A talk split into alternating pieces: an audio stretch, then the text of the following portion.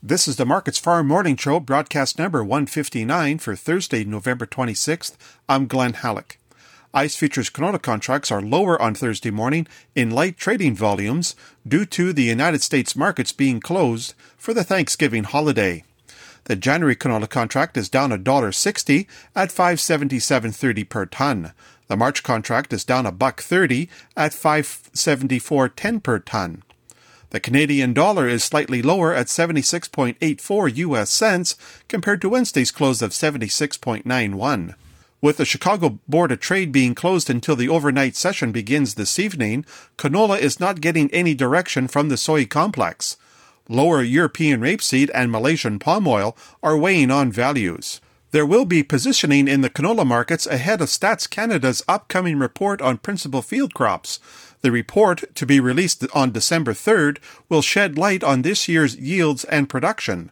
Also, Stats Canada reports farm income is up 15% at $30 billion nationwide during the first three quarters of 2020.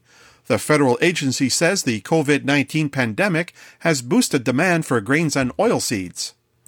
The International Grains Council cut ending stocks in its monthly report issued today, Total grains are down 1.6% at 619 million tons, and wheat is reduced 1% at 291 million tons.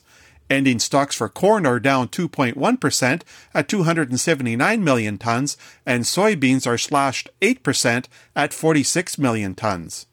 Dry conditions are affecting corn and soybean projections for Brazil. Reports say the country's corn crop will be around 107.2 million tons and its soybean crop to come in at 130 million tons. Market projections for the wheat harvest in Argentina range from 15.3 million to 18.8 million tons. Combining is set to start in a few weeks. India is cutting its import duty on crude palm oil by 10%, bringing it to 27.5%. The government is said to be concerned about rising domestic prices. The cut comes into effect on Friday. The U.S. Department of Agriculture will delay its weekly export sales report to Friday due to Thanksgiving.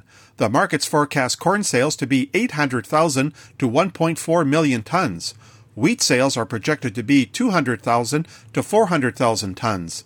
Export sales of soybeans are expected to be 700,000 to 1.4 million tons. Soy meal sales are slotted at 100,000 to 300,000 tons, and soy oil at 12,000 to 50,000 tons.